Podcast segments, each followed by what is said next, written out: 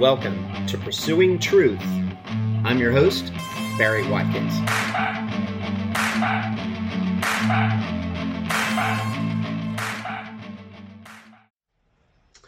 Hey, welcome to Pursuing Truth. We're um, going to talk about something today that I uh, have been meaning to bring up for quite a while and just hadn't found the time.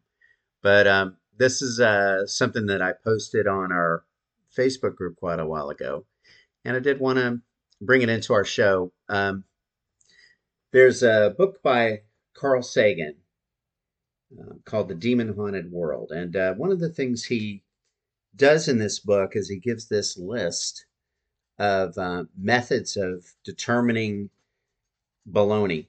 So he, uh, he calls it the baloney detection kit. And he says that, um, you know, we all need to have these things in mind.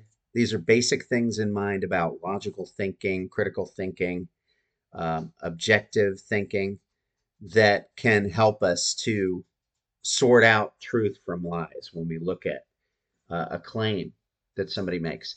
And uh, it's based on the scientific method. I think it's basically the scientific method, which is the best thing that we've come up with as human beings as a way of kind of determining truths about the universe, about the world. And um, so these things are pretty basic, but yeah, let's go into some of these. And I think it's worth um, looking at. He gives a list of nine points uh, that we can talk about. And uh, this is the baloney detection kit. So um, it's numbers one through nine. So I'm just going to read these real quick and then we'll kind of break it down a little bit. Okay, so um, the uh, tool, first tool is wherever possible, there must be independent confirmation of the facts. Number two, um, encourage substantive debate on the evidence by knowledgeable proponents of all points of view. And number three, arguments from authority carry little weight. Authorities have made mistakes in the past. They will do so again in the future. Perhaps a better way to say it is that in science, there are no authorities. Really, at most, there are experts. Um, so, staying away from arguments from authority. Uh, number four, spin more than one hypothesis. If there's something to be explained, think of all the different ways in which it could be explained. Then think of tests by which you might systematically disprove each of the alternatives.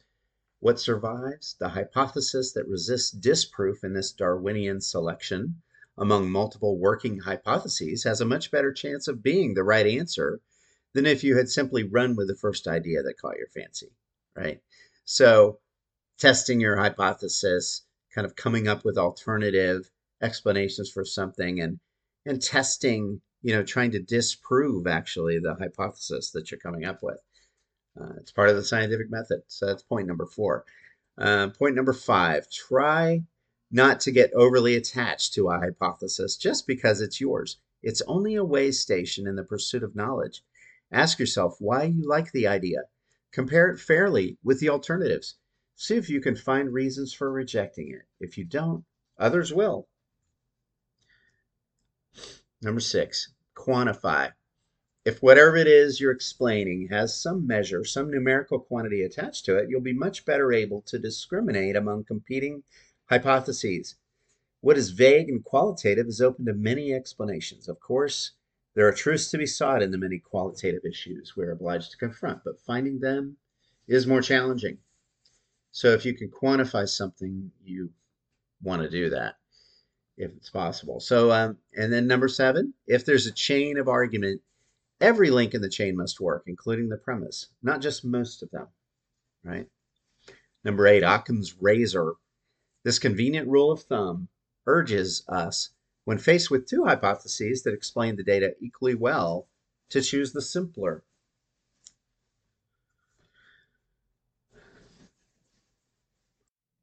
And number nine is always ask whether the hypothesis can be, at least in principle, falsified. Propositions that are untestable, unfalsifiable, are not worth much. Consider the grand idea that our universe and everything in it is just an elementary particle, an electron, say, in a much bigger cosmos. But if we can never acquire information from outside our universe, is not the idea incapable of disproof? You must be able to check assertions out. Inveterate skeptics must be given the chance to follow your reasoning, to duplicate your experiments, and see if they get the same result. Okay, so um, this this is um, Carl Sagan's list, and I think it's a great list. And then um, as part of the baloney detection kit, he goes on, um, and uh, we can cover these later. Um, and we covered some of them before, uh, actually. He lists, uh, he does a, a, list of 20 of the most common, um, uh, the uh, of logical fallacies. So, yeah, those are uh, those are something we'll cover separately. But okay, these um, these um, nine points are pretty clear and pretty good, and they are kind of a pretty good breakdown, I think, of how to think objectively, how to how to check things out um, that you hear, and um, so we do. I do as as just a logical way of thinking. Um, I do kind of follow these pretty much all the time, and um, it's it's uh, if if you think about how this works, um, it's basically testing things out, you know, looking at multiple possibilities, and then you kind of eliminate things that you can disprove. You know, if you can disprove some of the alternate ideas, um, that helps you narrow down to the truth. And then just the whole whole concept of okay, getting it getting it checked by multiple people um, presenting things to others and allowing other people to chime in. And, uh, you know, so th- this is how science works on a daily basis. This is how scientific propositions are put out there. And then um, people publish peer reviewed, you know, papers and things like that for their ideas. And then they get reviewed and then they get tested and of course you as a as a scientist would want to present things that can be tested and then you would test test your own hypothesis if possible. Um, if you're presenting things that can't be tested obviously that's a little more difficult to figure out but that's a part of logic and, and reasoning as well is things that you can't necessarily test but you can um, apply logic to them. You can uh, apply logical principles and say, well, what is the more likely to be true out here? And that's where some of the other logical um, steps come in, as you know, like Occam's razor, things like that. So, um, and avoiding arguments from authority and so on. So let's um, let's take these kind of again, just point by point, and I wanted to to give these a good treatment today. And then um, obviously any additional things we come up with, we'll we'll add those later. But um, let's talk about these for now and, and kind of hash these out. If uh, if you have questions or if you don't agree with something that's presented here, yeah, I want to hear all about it, and then we'll we'll talk about it. Um, we look at uh, number one, wherever possible, there must be independent confirmation of the facts. Um, this is part of objective reasoning and part of our uh, belief that, okay, if there is such a thing as objective truth out there, then it ought to be able to be confirmed independently. Um, and we, we want to be able to do that. So, uh, one person's opinion about something, one person's idea about something, uh, doesn't carry a whole lot of weight unless okay let's get independent confirmation let's get somebody else to to look at this and say okay can we confirm that this is true are there ways to confirm that this is true? So you make a claim like oh yeah there's a you know there's this um you know say there's some exotic creature that lives in my yard and you know this is a true thing. It's a oh yeah we see this peacock, let's say, comes into our yard, you know, pretty often, and then he leaves, you know, and it's like, uh, you know, you can tell, be telling someone about this. Well, they might be skeptical if they don't get some kind of independent confirmation that this is true.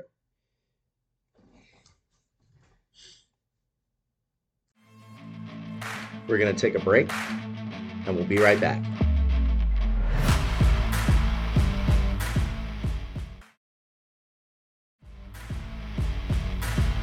Welcome back to Pursuing Truth Barry Watkins.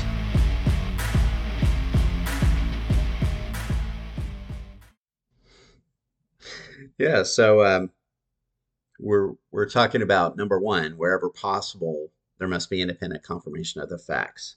Uh, the number one tool in the uh, kit of nine tools that uh, Carl Sagan talked about uh, calls his baloney detection kit.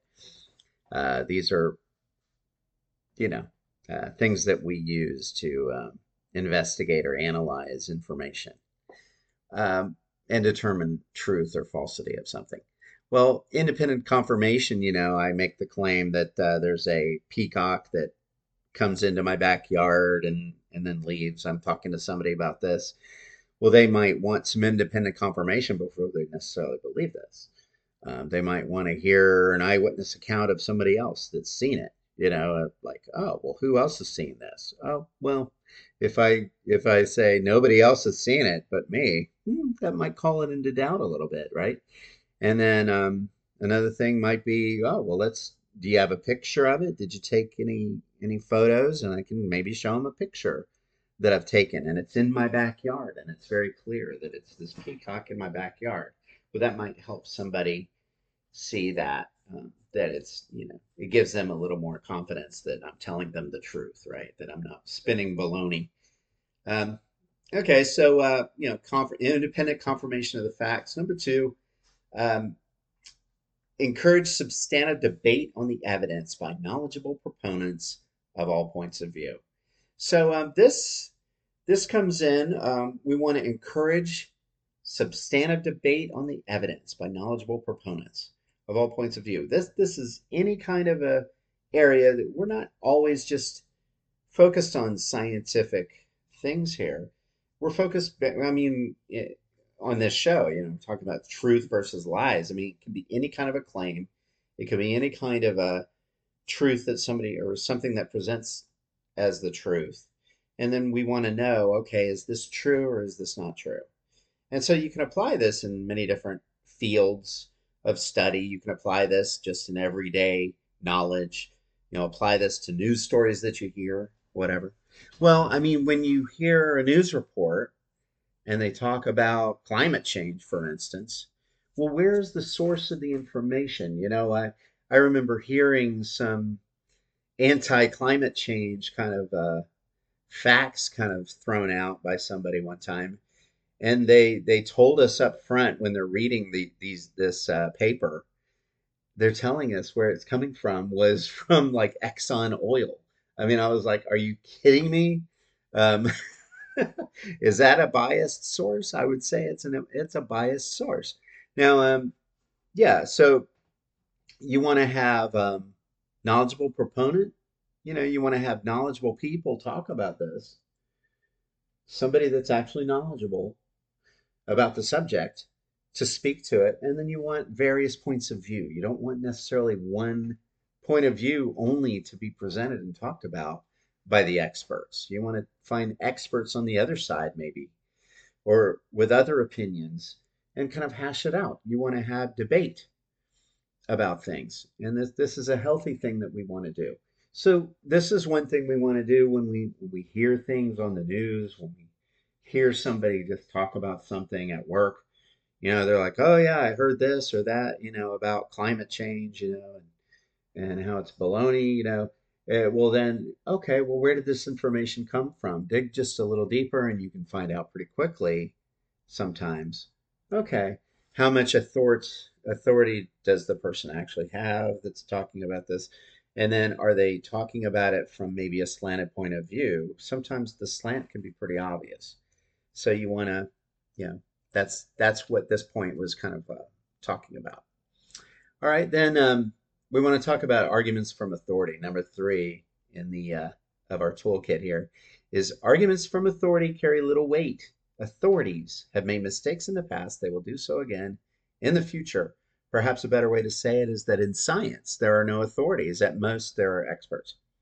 And this is very true. It's it's something that you hear people try to do all the time, and that is um, an appeal to authority.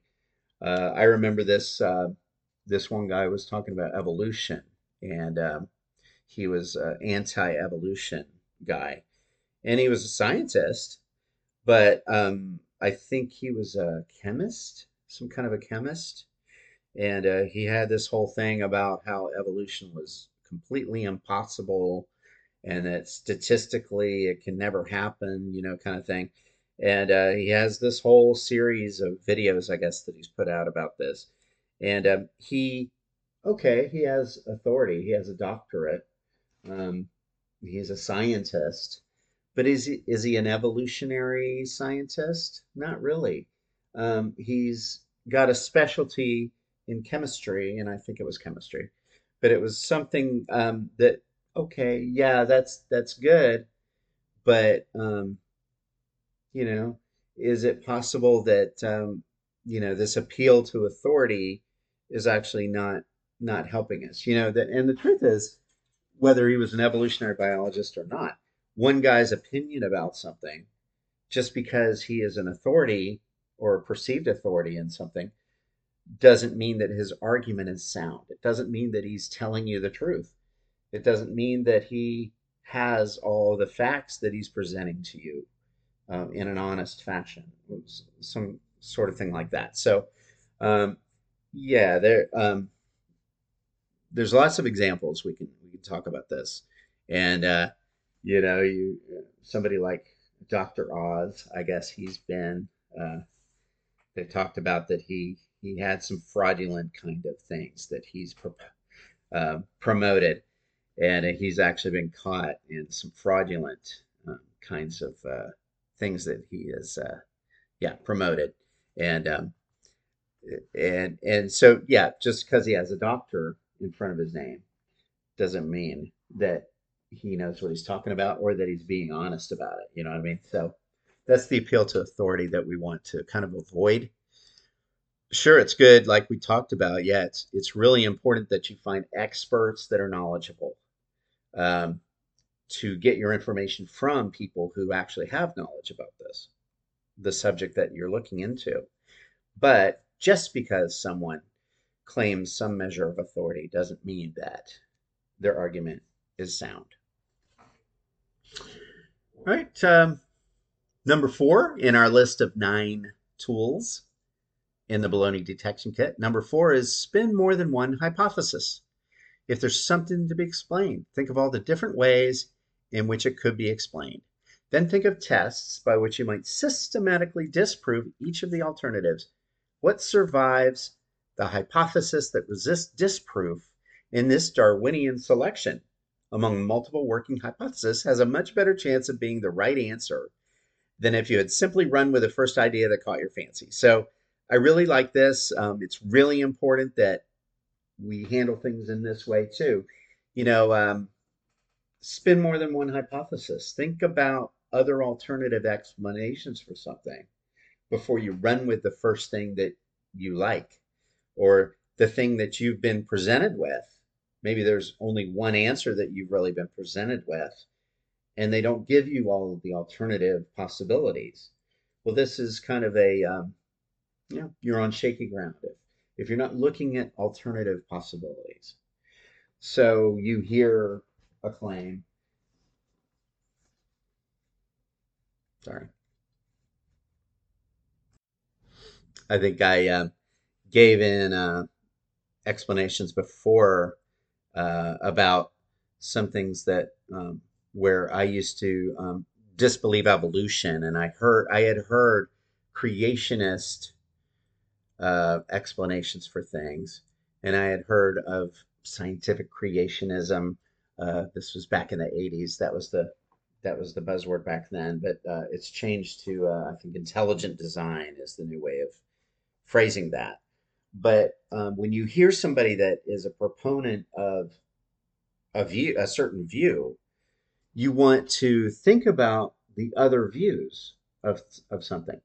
And what what I used to do as a um, you know as a as a uh, Christian who was a Bible believer. I was a Bible literalist, and I used to believe in young Earth creationism. Well, I would read all kinds of things from young Earth creationists talking about why you should believe this way.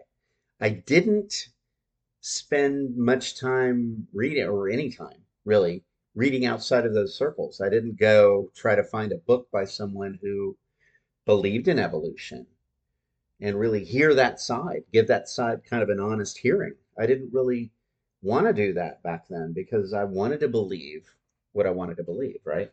I was kind of closed minded in that way. I was, I was like, well, in, in a way, I was, uh, I had a lot of reasons that were pushing me to believe the way that I did. And we talked about mind control and we talked about guilt manipulation. We talked about the things that cults do and we talk about the way that religion religion does to our minds, you know. And it, the religion that I was in, the fundamentalist, um, Bible literalist interpretation of the world, you know, used all of those tactics. The the people that I was connected to used all of those tactics and, and used fear manipulation, guilt manipulation, everything else to keep my focus narrow, to keep my focus on, oh, I'm only going to read this kind of stuff because that's if I start reading stuff outside of that, I had this fear that it was going to lead me away. It was going to lead me away from God. It was going to lead me away from the truth, and I was going to get messed up. And that was a real thing that kept me, kept my mind a slave to false teachings, false beliefs. We're going to take a break, and we'll be right back.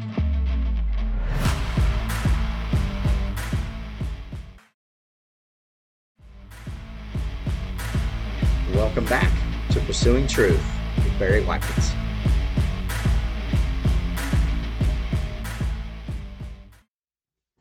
So yes, um, working on, you know, um, pursuing more than one hypothesis at a time, or, or at least exploring more than one, uh, is the point there, and uh, I think it's a good, good guide for sure. So um, we're at point number five, or uh, tool number five in our uh, anti baloney kit, you know, baloney detection kit. And uh, that is um, try not to get overly attached to a hypothesis just because it's yours. It's only a way station in the pursuit of knowledge. Ask yourself why you like the idea. Compare it fairly with the alternatives. See if you can find reasons for rejecting it. If you don't, others will. Yeah, so it's it's the same kind of thing, being critical about your own hypothesis. Being critical about the thing that you tend to believe, the the thing that you're gravitating towards as your uh, belief in something or or maybe even a long held belief that you've had. Try to look at it in in different ways and say well wait a minute. Um, how do i really know that this is true? And then you know not being overly attached to that hypothesis, I think, is a, is a huge thing, and so it's related to the last uh, last one that we were talking about too. So um, we'll move on. So the uh, tool number six: quantify things. Quantify things. If whatever it is you're explaining has some measure, some numerical quantity attached to it, you'll be much better able to discriminate among competing hypotheses what is vague and qualitative is open to many explanations. Of course, there are truths to be sought in the many qualitative issues we're obliged to confront, but finding them is more challenging. So, um, this is saying, hey, uh, if there's a way to quantify um, what you're looking at, if there's a way to kind of break something down into numbers or um, measurements or, you know, direct observation or something like that, then yeah, let's let's do that. Let's break it down. And this is a way of, of getting to the objective truth behind, you know, the thing that we perceive. Our perceptions sometimes can be clouded by various things. They can be clouded by our emotions. They can be clouded. Our perceptions can be just clouded by um, previous held, previously held opinions, previously held ideas. You know, our brains can be wired a certain way because we've believed something for years, perhaps. And uh, when we look at things in an objective manner and we we pull it aside and we say, okay, what is the objective truth here? How do I know? And one one good way to do that is to look for measurable things, quantifiable things. If it's impossible to quantify something, you know, then yeah, we have to rely on logic. We have to rely on reasoning, um, you know, rather than observation. But it's it's nice if we can allow observations to help us to reach good conclusions. Uh, tool number seven: if there's a chain of argument, every link in the chain must work, including the premise, not just most of them. So, yeah, it's kind of like uh, it's it's just a really good logical truth that we need to remind ourselves of is that if you've got a weak link in your argument, well, that weak link is really what you need to figure out. You know, because one weak link can make the whole thing kind of fall apart potentially. So um, you need to pay attention to every part of every step along the way. Am I thinking clearly? Is this thing making logical sense? Does this add up? Step one, step two, steps three. It doesn't matter if you've got steps five through 10 working really well, but steps one through four are a little shaky. You know what I'm saying? You've got to you've got to have a good argument every step of the way, or you're kind of yeah, potentially building yourself on on a foundation that's not very good. And so that can lead to problematic conclusions. Uh, number eight, um, Occam's razor. This convenient rule of thumb urges us, when faced with two hypotheses that explain the data equally well, to choose the simpler. Occam's razor. It's not it's not necessarily a hard and fast rule that it's always going to apply, but Occam's razor is basically hey, the simpler solution as a guide a lot of times really does make sense that the simpler solution is the right one. You know, um, you've got, uh, uh, you know, two stories of what happened. Um, you see, you know, uh, a gun on the floor and you see a dead person next to the gun. You can think, well, it looks like probably this gun may be related to this uh, this killing, especially if there's a wound. you know, it looks like this person's been shot. Well, hey, this gun might have something to do with this whole thing. Um, or you could say, no, you know, I think maybe the gun, you know, just happened to be there, and we could come up with some reason why the gun's there. That is a long drawn out reason, you know. But uh, you know, um, so a lot of times the simple solution makes the most sense and we need to kind of it's it's a guide for us to to help be um, logical and reasonable about our uh, train of thought as we're thinking through things if something takes a lot of steps to make make it work um, a lot of gyrations to make something really work but the simple answer is a different answer a lot of times, yeah, it's probably the, the simple answer makes the most sense a lot of times. Um, I found this to be the case with a, a, lot of things regarding the Bible and religion when I was investigating things. And uh, when it came to, oh, you know what? It takes a lot of hoops that we're jumping through to make the Bible actually make sense here. Um, well, you know, maybe maybe it just the answer is that it just doesn't actually didn't make sense and uh, that's generally the conclusion that I've come up come up against with uh, with things like that. So I think that's a that is a good guide. It's not like I say, it's not always going to be the case that the simple solution is true, but I think um, it's a good guide and and it's a philosophical point that we can make. Um, and then um, our final tool from Carl Sagan's kit here is that uh, we always ask whether that hypothesis can be, at least in principle, falsified. Propositions that are untestable and unfalsifiable falsifiable are not worth much. Consider the grand idea that our universe and everything in it um, is just an elementary particle, for example. Think about that. An electron, say, in a much bigger cosmos. We could come up with that theory. But if we can never acquire information from outside our universe, is not the idea incapable of disproof? Yeah, it is.